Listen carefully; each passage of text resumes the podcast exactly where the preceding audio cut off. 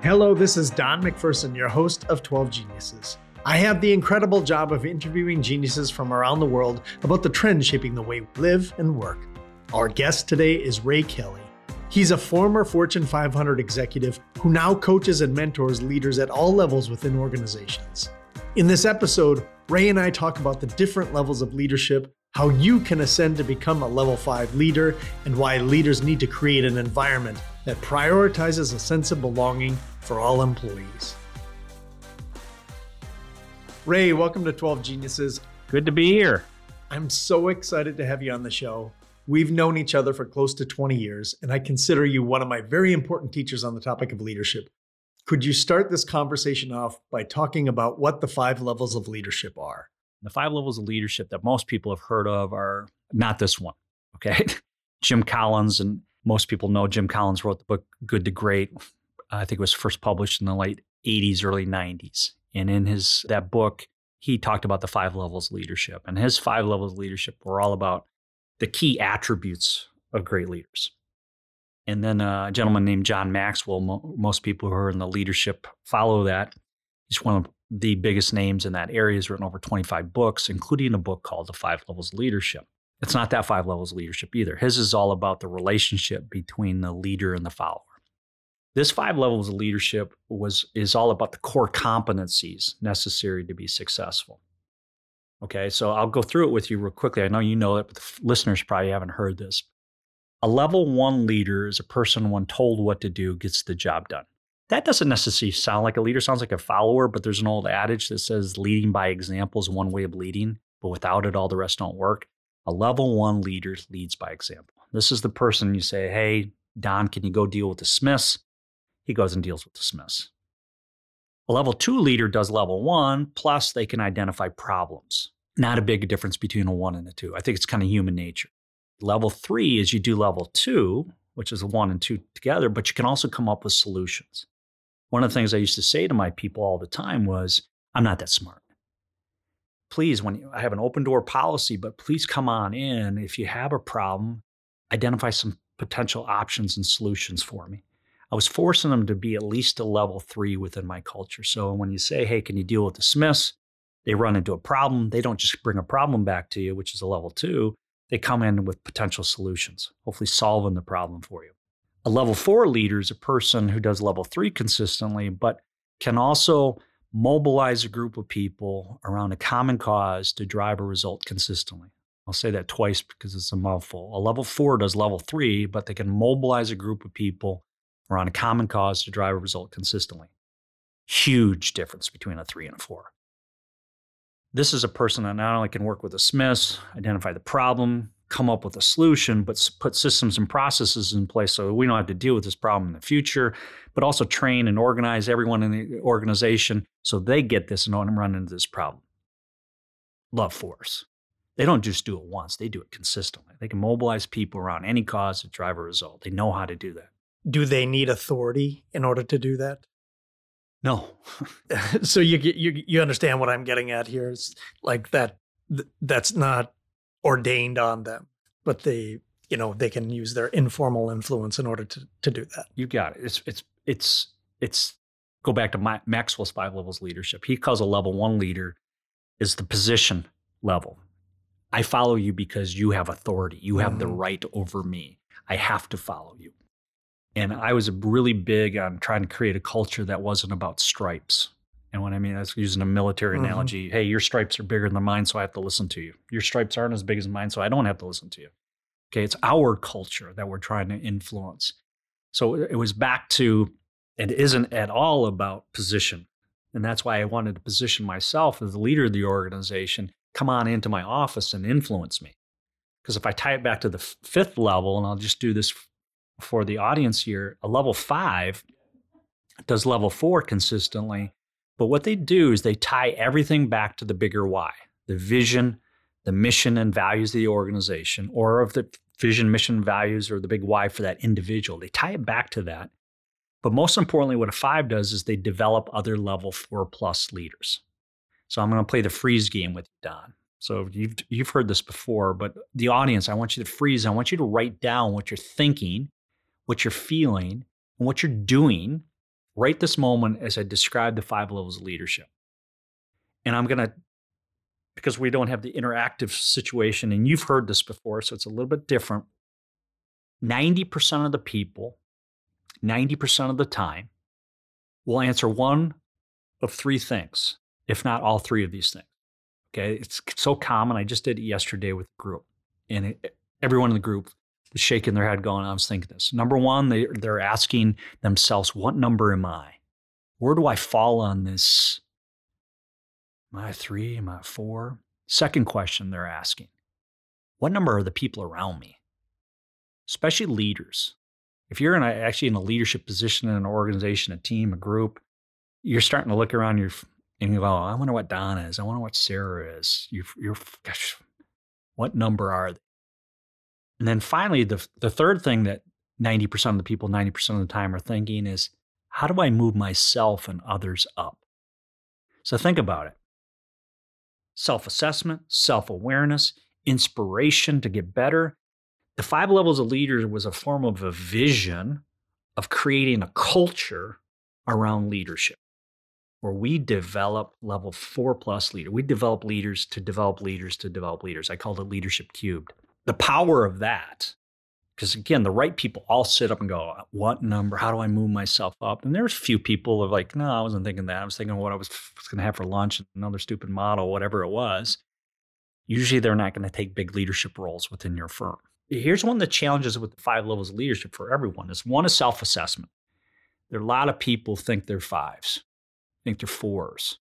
Because one of the questions I ask a lot of my clients is okay, you don't have to give me the answer, but I want you to think about your entire organization. How many level four pluses people can mobilize a group of people around a common cause to drive a result consistently with one caveat?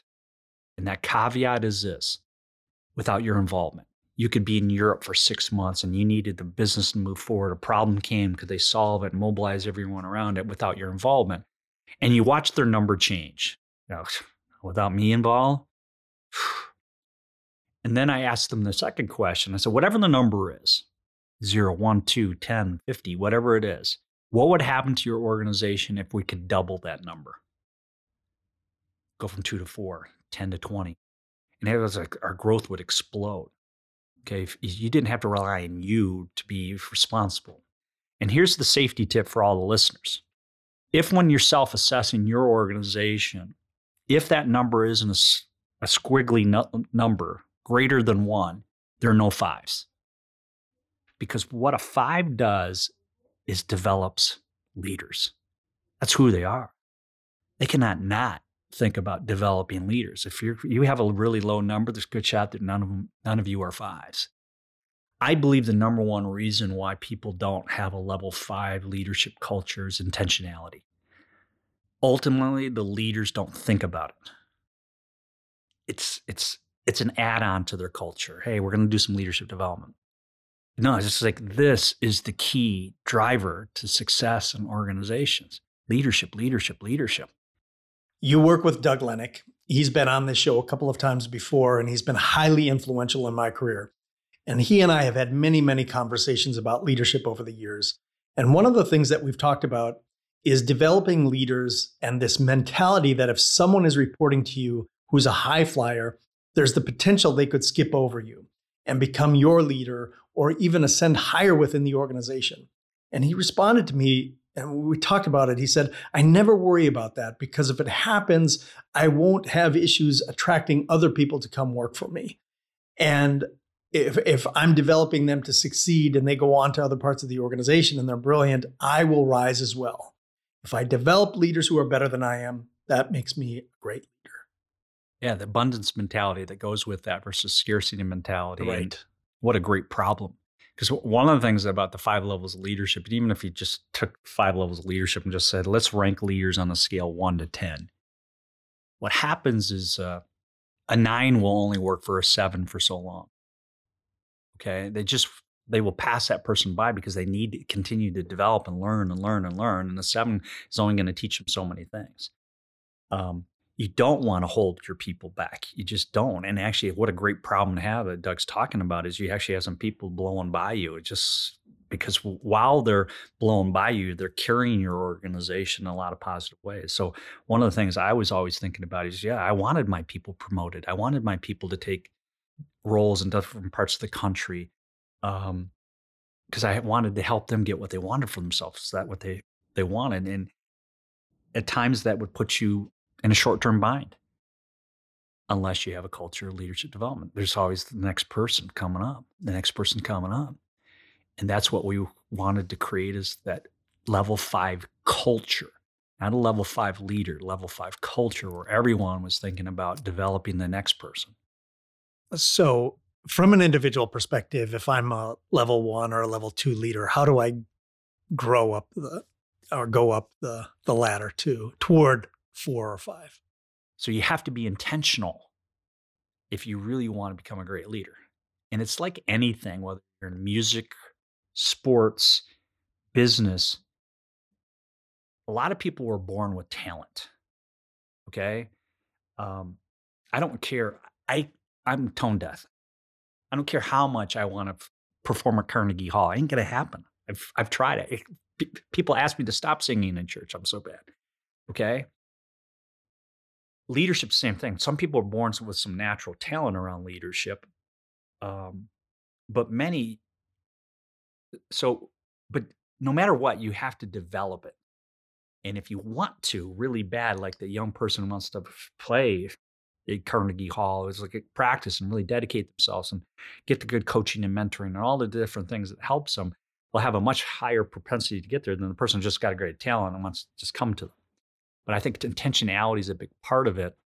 And then um, the second thing I would say to you to answer that question, how do you can purposely move yourself up is is understand how adults learn. Okay. And another way of saying how adults learn is how adults learn and grow. And there's a simple formula that I heard 25 years ago, and I, I don't think it's changed. But in terms of adult learning, it's 70, 20, 10. 70% of adult learning is by doing, by practicing. You got to go out. You don't learn how to become a great violin player by watching a video. Okay. You don't learn how to become a great golfer by watching a great golfers on TV. It can help. Okay, maybe it's part of the 10%. That's the books, class, podcasts, etc. The 20% is the coaching and mentoring. Okay, and I call that the multiplier. Um, so for anyone who wants to get really good at it, I actually think that's one of the most important things is mentorship. Okay, having a good coach and mentor, you're going to have to learn the skills. You got to have practice. You're going to have to go through this. You don't become a great leader unless you actually start leading people. My hardest leadership job by far was my first. I didn't know what the heck I was doing. I was so used to just doing it, doing it myself, getting it done. Now I had to get it done through others. That was completely different mind change. But experiencing is so important. The coach or mentor makes sure you don't make the same mistakes they made. They give you feedback right away. They get you to read the right books, take the right classes, all of that stuff. And that's why I call that the multiplier. So if I was thinking about to myself how to move myself up, I'd be very intentional. And part of being intentional would be write it down.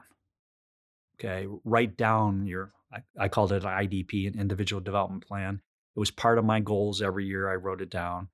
And I know, Don, you've probably heard this, but maybe not everyone in the audience has. But people, when you write down your goals, you're twice as likely to achieve it than if you just keep it in your head. Twice as more likely to achieve it. That's a big difference. But if you share it with someone else, that goal that you've written down, and you tell other people, hey, I'm going to go run a marathon, I'm going to, I want to become a great leader.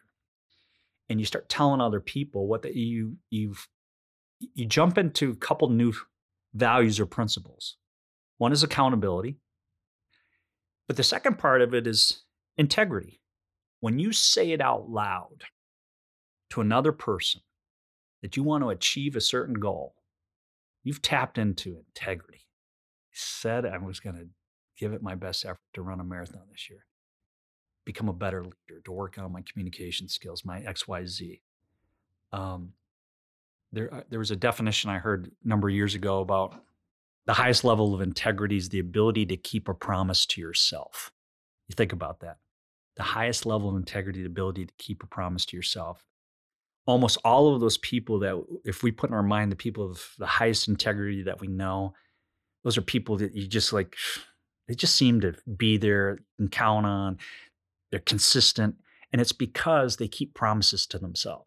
Now, here's one of the things I've learned about myself, Don, is I don't trust myself that well. I don't I don't think I have the highest level of integrity. So what I do is I put a system in place, which is I tell other people, hey, I'm going to get this to you by Friday at noon. I've just said it out loud. There's one person that I will let down in this world, and that's me. I try not to let down anyone else. So I say it to you, I'm going to deliver it to you. If I don't, if I keep it to myself, the only person that knows that I didn't do it was me. So if I'm trying to develop my way up to five levels of leadership, be intentional, write it down, and tell other people and enroll their support. I think it's part of human natures. We people want to help you succeed. One of the secrets to this, and this is for people who are thinking to themselves, hey, I like to move myself and the people in my organization up. I always tell people the secret to being a level four leader is do level five behavior. So I'd write that down. The secret to being a good level four leader is do level five behavior. And what level five behavior am I talking about? Is to be a good level four leader, mobilizing a group of people around a common cause to drive a result consistently, tie it to the bigger why, the vision, mission, values. So, whatever you're asking people to do in your organization, you need to connect it back to the bigger why. So I'll give an example of this. Uh, many of us were around back then. Some of the listeners probably weren't, but back in 1960, when John Kennedy became president on his inauguration address, he challenged the country we're going to put a man on the moon and return him safely to Earth by the end of this decade. That was the vision. NASA was created.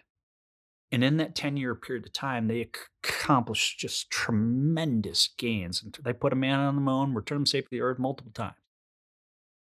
And there's a famous story where uh, Kennedy was walking around Cape Canaveral and he runs into a janitor and he says, Young man, what is your job here? You remember his answer?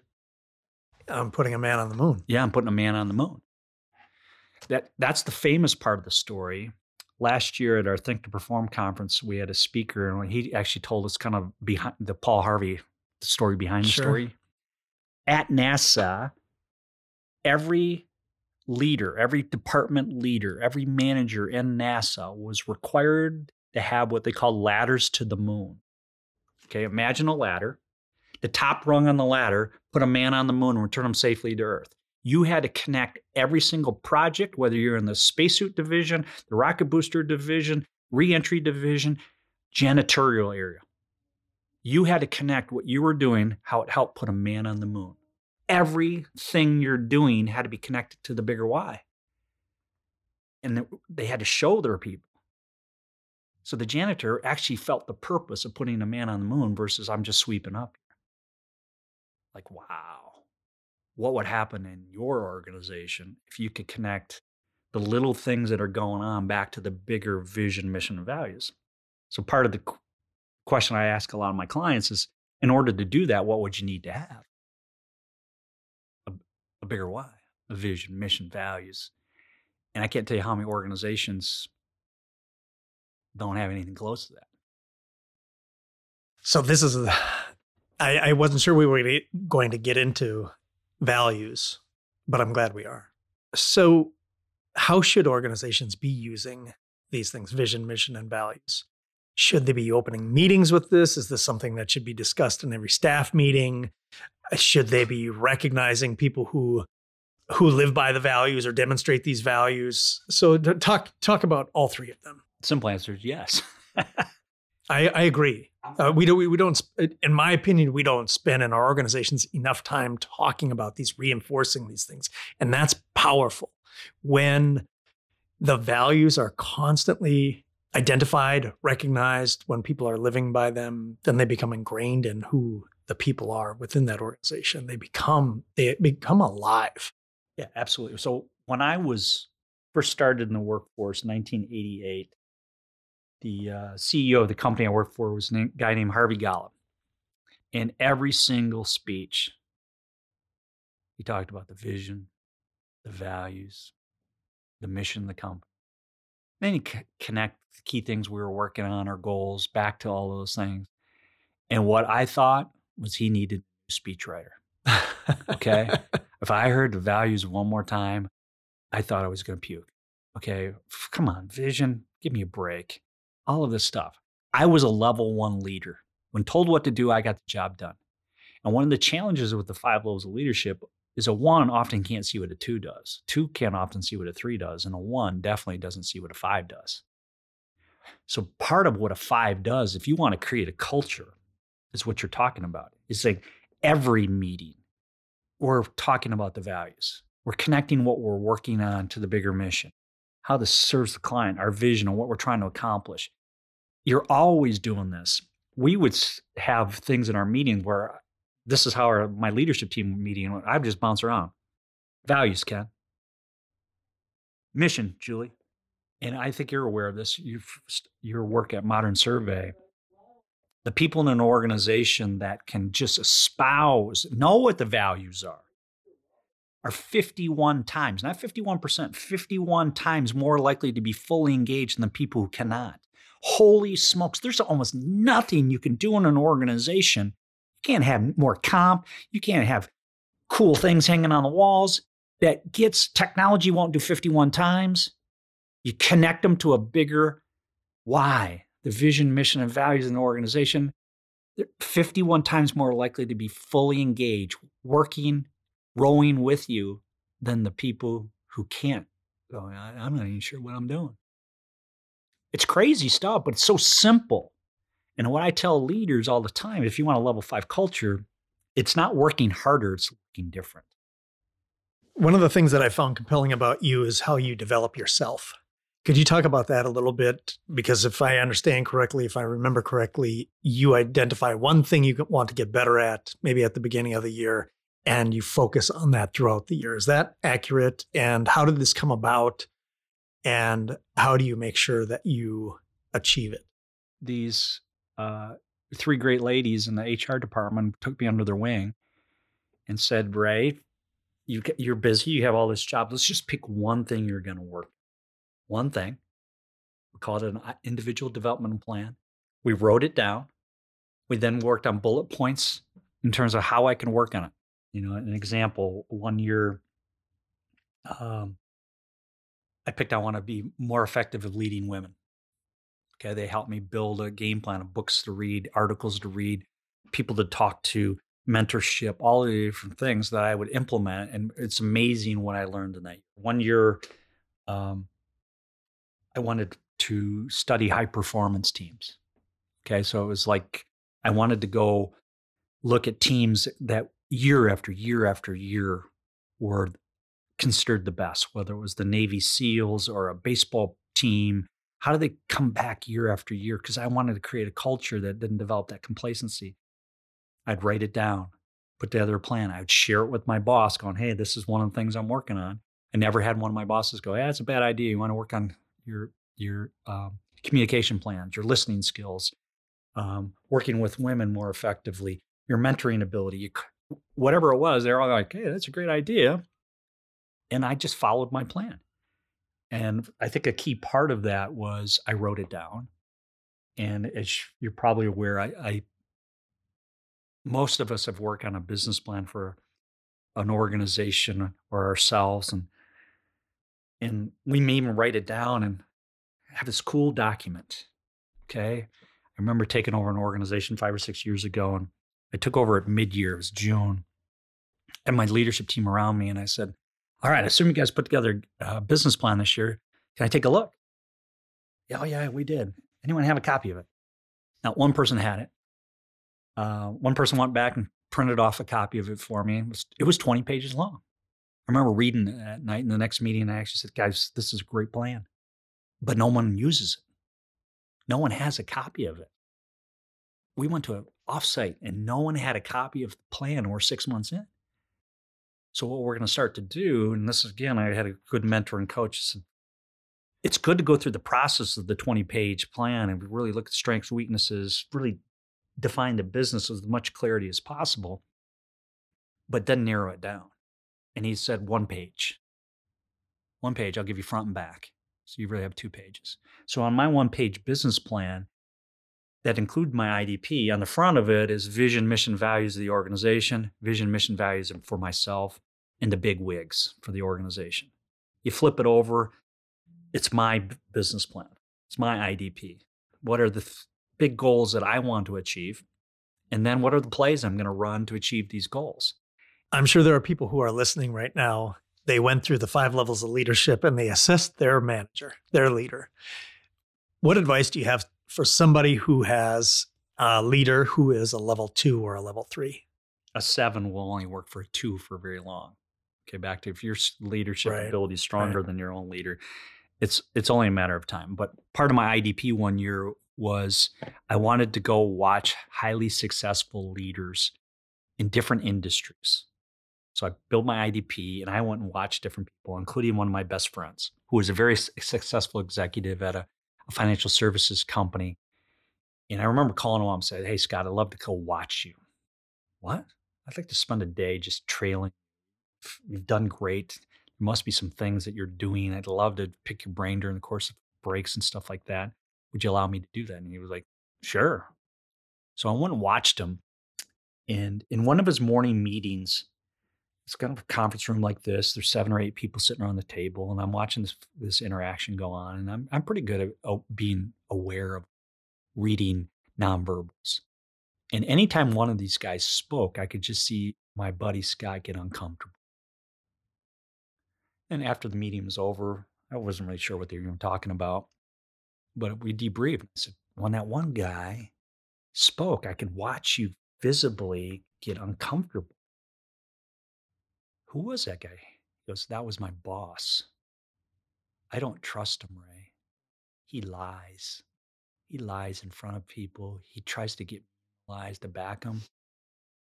And I didn't know what to say because I had never been in a position in my career at that point in time where I didn't implicitly, explicitly trust my leader.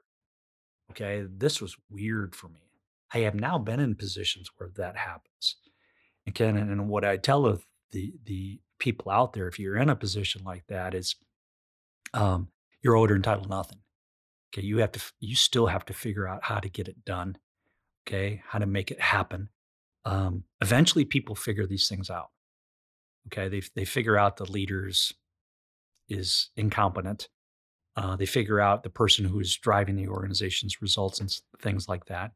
And yeah, one of the consequences that often happens is you leave. You're happy for people when they're being promoted and going to a, a better place for themselves and their families. But for me, is when that person leaves the organization because they they did, didn't succeed. Okay, at least in their mind, they didn't succeed. That was so hard on me. And one of the things I um, talk to about to my leadership team is sometimes you lose some people and organizations operate in a comfort zone individuals operate comfort zone and part of your job as leaders continue to press the edges move the comfort zone up expand the zone and when you do that there's always someone at the bottom of the comfort zone if you move it up they may be below what is acceptable in the organization. Now you're going to try to help them get above, just like everyone else get above. But some of them are like, I, I don't want to work that hard. I don't want, I don't believe in this, the values, the mission, and stuff like that. So the person you lose is down at the bottom, maybe okay thing. But at any point in time you're losing your best people, that's a problem. Because usually your best people are above the comfort zone level. That I'm, I need to grow, I need to develop, and I'm not getting here they will go f- find a place that's good for them. So as a leader and also as a follower, you start to one of the best people start leaving. That's big time um, warning sign. Uh, another lesson you taught me, and we'll kind of wind down the conversation here, but another lesson, very, very powerful lesson. And it had to do with intentions and actions. And it was on a webinar you did with uh, one of your colleagues, Chuck Wachendorfer, years ago, maybe 10 years ago, something like that. And uh, I've slept since then, so you're gonna have to remind me. so the so what it was is that the only person who is interested in your intention is you.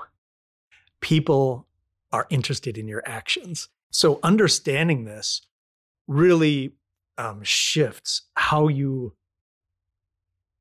take accountability really for ultimately for what happened. Stop talking about what your intentions were and focus on what the action was and how it made the other person feel. Okay, so we judge ourselves based on our intentions. I intended to be on time, but if I ran into traffic, my son was sick, all these different things, others judge you based on the action, the result. Okay, they don't know what you were intending. Um, the closer a person is to you, the more likely they will will give you the benefit of the doubt. Okay, someone knows you well. I, I'm sure Don will be here any minute.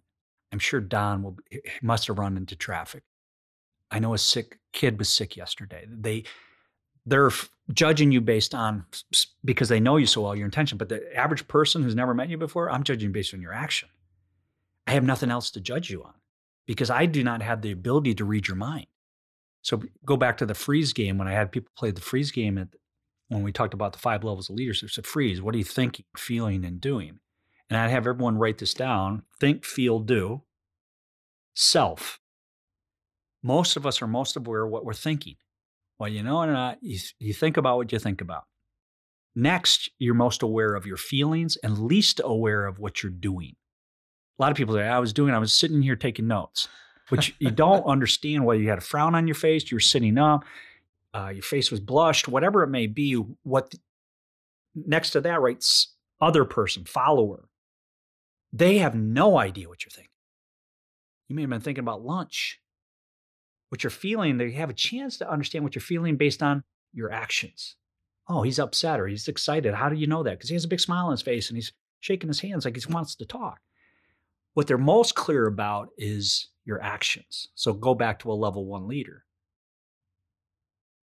When told what to do, gets the job done. Leading by example is one way of leading. Without it, doesn't work. It's just like other people judge you based on your actions. Okay. You judge yourself based on your intention. But as a leader, this is why self awareness is so important. Are you self aware to even know what you're telling people through your actions?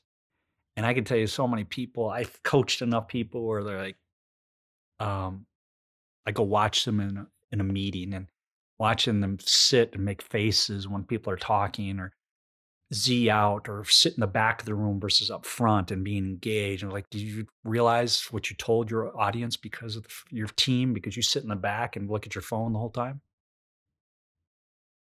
well i i, I was intending they're judging you based on your action you're on your phone it doesn't look like you're listening they're judging you on that. It's a big epiphanies. I said, to help yourself, go sit in the front, take notes, nod your head a lot, whatever it may be, but that is your actions that they're going to judge you on. That's powerful. It, it, uh, really, really important lesson for me personally and professionally. The other thing that has happened as a result of it is I have empowered people to let me know when what I am doing is not necessarily in alignment with what I should be intending to do or, or whatever. Yeah. So if I am particularly unapproachable that day, which happens, they can let me know. And that and that shifts our relationship, right? Giving people permission to lead you, I think is so powerful. Um, and getting the permission from the people around you to allow you to lead them I call it the permission to lead question. You go back to those values that we were talking about earlier. And if you're lucky enough to have someone share their values with you, or you share your, values with someone else, um, I didn't learn this until several years into my leadership career. of These two real powerful questions. I call them the permission to lead question. And it's after someone shares their values, their goals, their their intentions. You say to them, "Hey, um, two last questions for you. First, thanks for sharing all that stuff with me. I, I learned a lot about you. Would it be all right if I if I see you doing actions and behaviors that are aligned with those values, those goals, your intentions, would you be all right if I point those out and congratulate you? Of course, what are they going to say? Yeah, of course. Happy to. On the flip side, if I see you doing things that are not aligned with those things, would you be all right if I point those things out? And more importantly, will you do something about it? And they say, well, what I hope so. And what you what just happened is they a gave you permission to lead them. And there's nothing that stops you to give other people permission to, lead you. Hey, if you see me not aligned with this, please tell me. Um, and the second part of this is this was the most powerful part of it for me. They gave me permission to lead them. But secondly, I made a promise to them back to integrity. I promised them I'd high five and congratulate them when I saw them doing things in alignment with it. And I also promised them I'd say something when they were not in alignment. It was like spinach for Popeye. It gave me courage, it gave me strength. Boy, it made leadership easier. Holy smokes, this is. And when I got that, it was like, I was a heat seeking missile on high five and congratulating people, but at the same time pulling people aside and going, hey, have these values or goals changed? No, why? Because I also promised you that I'd say something. I'm seeing some things that are, are a little concerning. To talk. It's that easy. If you do both. Yeah. If you only do the latter, one, one of the it people becomes kind of a bummer. But if you do both, powerful. Yeah, it's very, very powerful. Yes. Yeah. One of the uh, one of people that was on my leadership team a number of years ago had dinner with her last week. She was offered me compliments similar to yours, going, I learned a lot from you. And and she goes, You know those permission to lead questions? I said, Yeah. I was fully expecting her to say, Hey, they really work. She goes, When you really have a good relationship with a follower, you don't have to ask those questions. It's just implied. And I'm like, You're right. Good point. Great yeah. point. You don't have to, but when you first start working with someone, try that. But after f- years of making deposits with someone, you can pull them aside at any point in time and say, "Hey, I'm seeing some actions and behaviors not aligned with your values." One final question for you: What has the pandemic taught you, or confirmed to you about leadership? Well, I every year about this time, between Christmas and New Year's, I I sit down and I I write what am I most proud of, goals, accomplishments, also of things I didn't, um, and look back and ask myself why didn't I hit that goal or do so well there. But uh, another area that I write down is what was my biggest learning for the and for 2021 I already know my biggest learning and I think you were at the conference, the Think2Perform conference. Dr. Vanessa Druskat spoke, and uh, she's a professor at the University of New Hampshire, and she's a s- specialist in team effectiveness. She talked about how the brain needs to belong. Okay, the, the need for the brain to belong. And it's we're wired socially first. Okay, so you go back to the caveman days, Don. What happened if you were alone and you're a caveman back in the day? You had a bad day. Yeah. you were surviving. if you made it. Yeah, it was, you pretty much you died. Yeah, so you were yeah. wired, your brain was wired to be part of a tribe, to be right. social, to belong. And you think about what's going on in the pandemic, it's we're being isolated and divided and divided in a lot of different ways. And she talked about the study, and they wanted to research this hypothesis about this the brain's need to belong and she talked about this experiment called cyberballs. If you can imagine artificial intelligence goggles on and a hat with studied brain waves and stuff like that. And uh, you're playing cyberball. You're basically playing catch. So Don, you, me, and my son Braden are playing catch. Ding, ding, ding, ding, ding, ding, ding, ding, ding. As we're playing catch, they're watching the brain waves and stuff like that. And all these positive things are in the brain. Dopamine's being created, endorphins created, oxytocin's dripping. We're loving it. Every single person's enjoying it. Then all of a sudden, we skip you. It's just, we go from ding, ding, ding to ding, ding, ding, ding. You get skipped. The split second your brain gets skipped, it goes haywire. All those positive things stop and it starts to go focusing internal, focuses on survival. So if you're on a team in any form or fashion, you don't want people focusing on themselves. Okay. And it's just like, wow, this is interesting. what's going on in society right now. We're getting isolated. Skipped a little bit. They reran the experiment a second time. And this time they said, Hey, Don, you're going to be playing catch with Ray and Braden. A minute or two in the exercise, they're going to start skipping you. Are you okay with that? You well, yeah, yeah, no problem. Not a big deal. So the expectations are set. You're comfortable with it. We rerun the thing. Ding, ding, ding, ding, ding, ding. Dopamine, endorphins, brain's feeling really good. You get skipped. Ding, ding, the split second you get skipped, brain goes haywire. Even when you said it was okay, expectations were set. So the big learning for the year is the brain's need to belong is an involuntary thing, both positive and negative. I'm an introvert. I'm like a lot of you at home, kind of like not having to come into the office every day, kind of like not seeing my neighbors all the time. I like them social distancing in a lot of ways.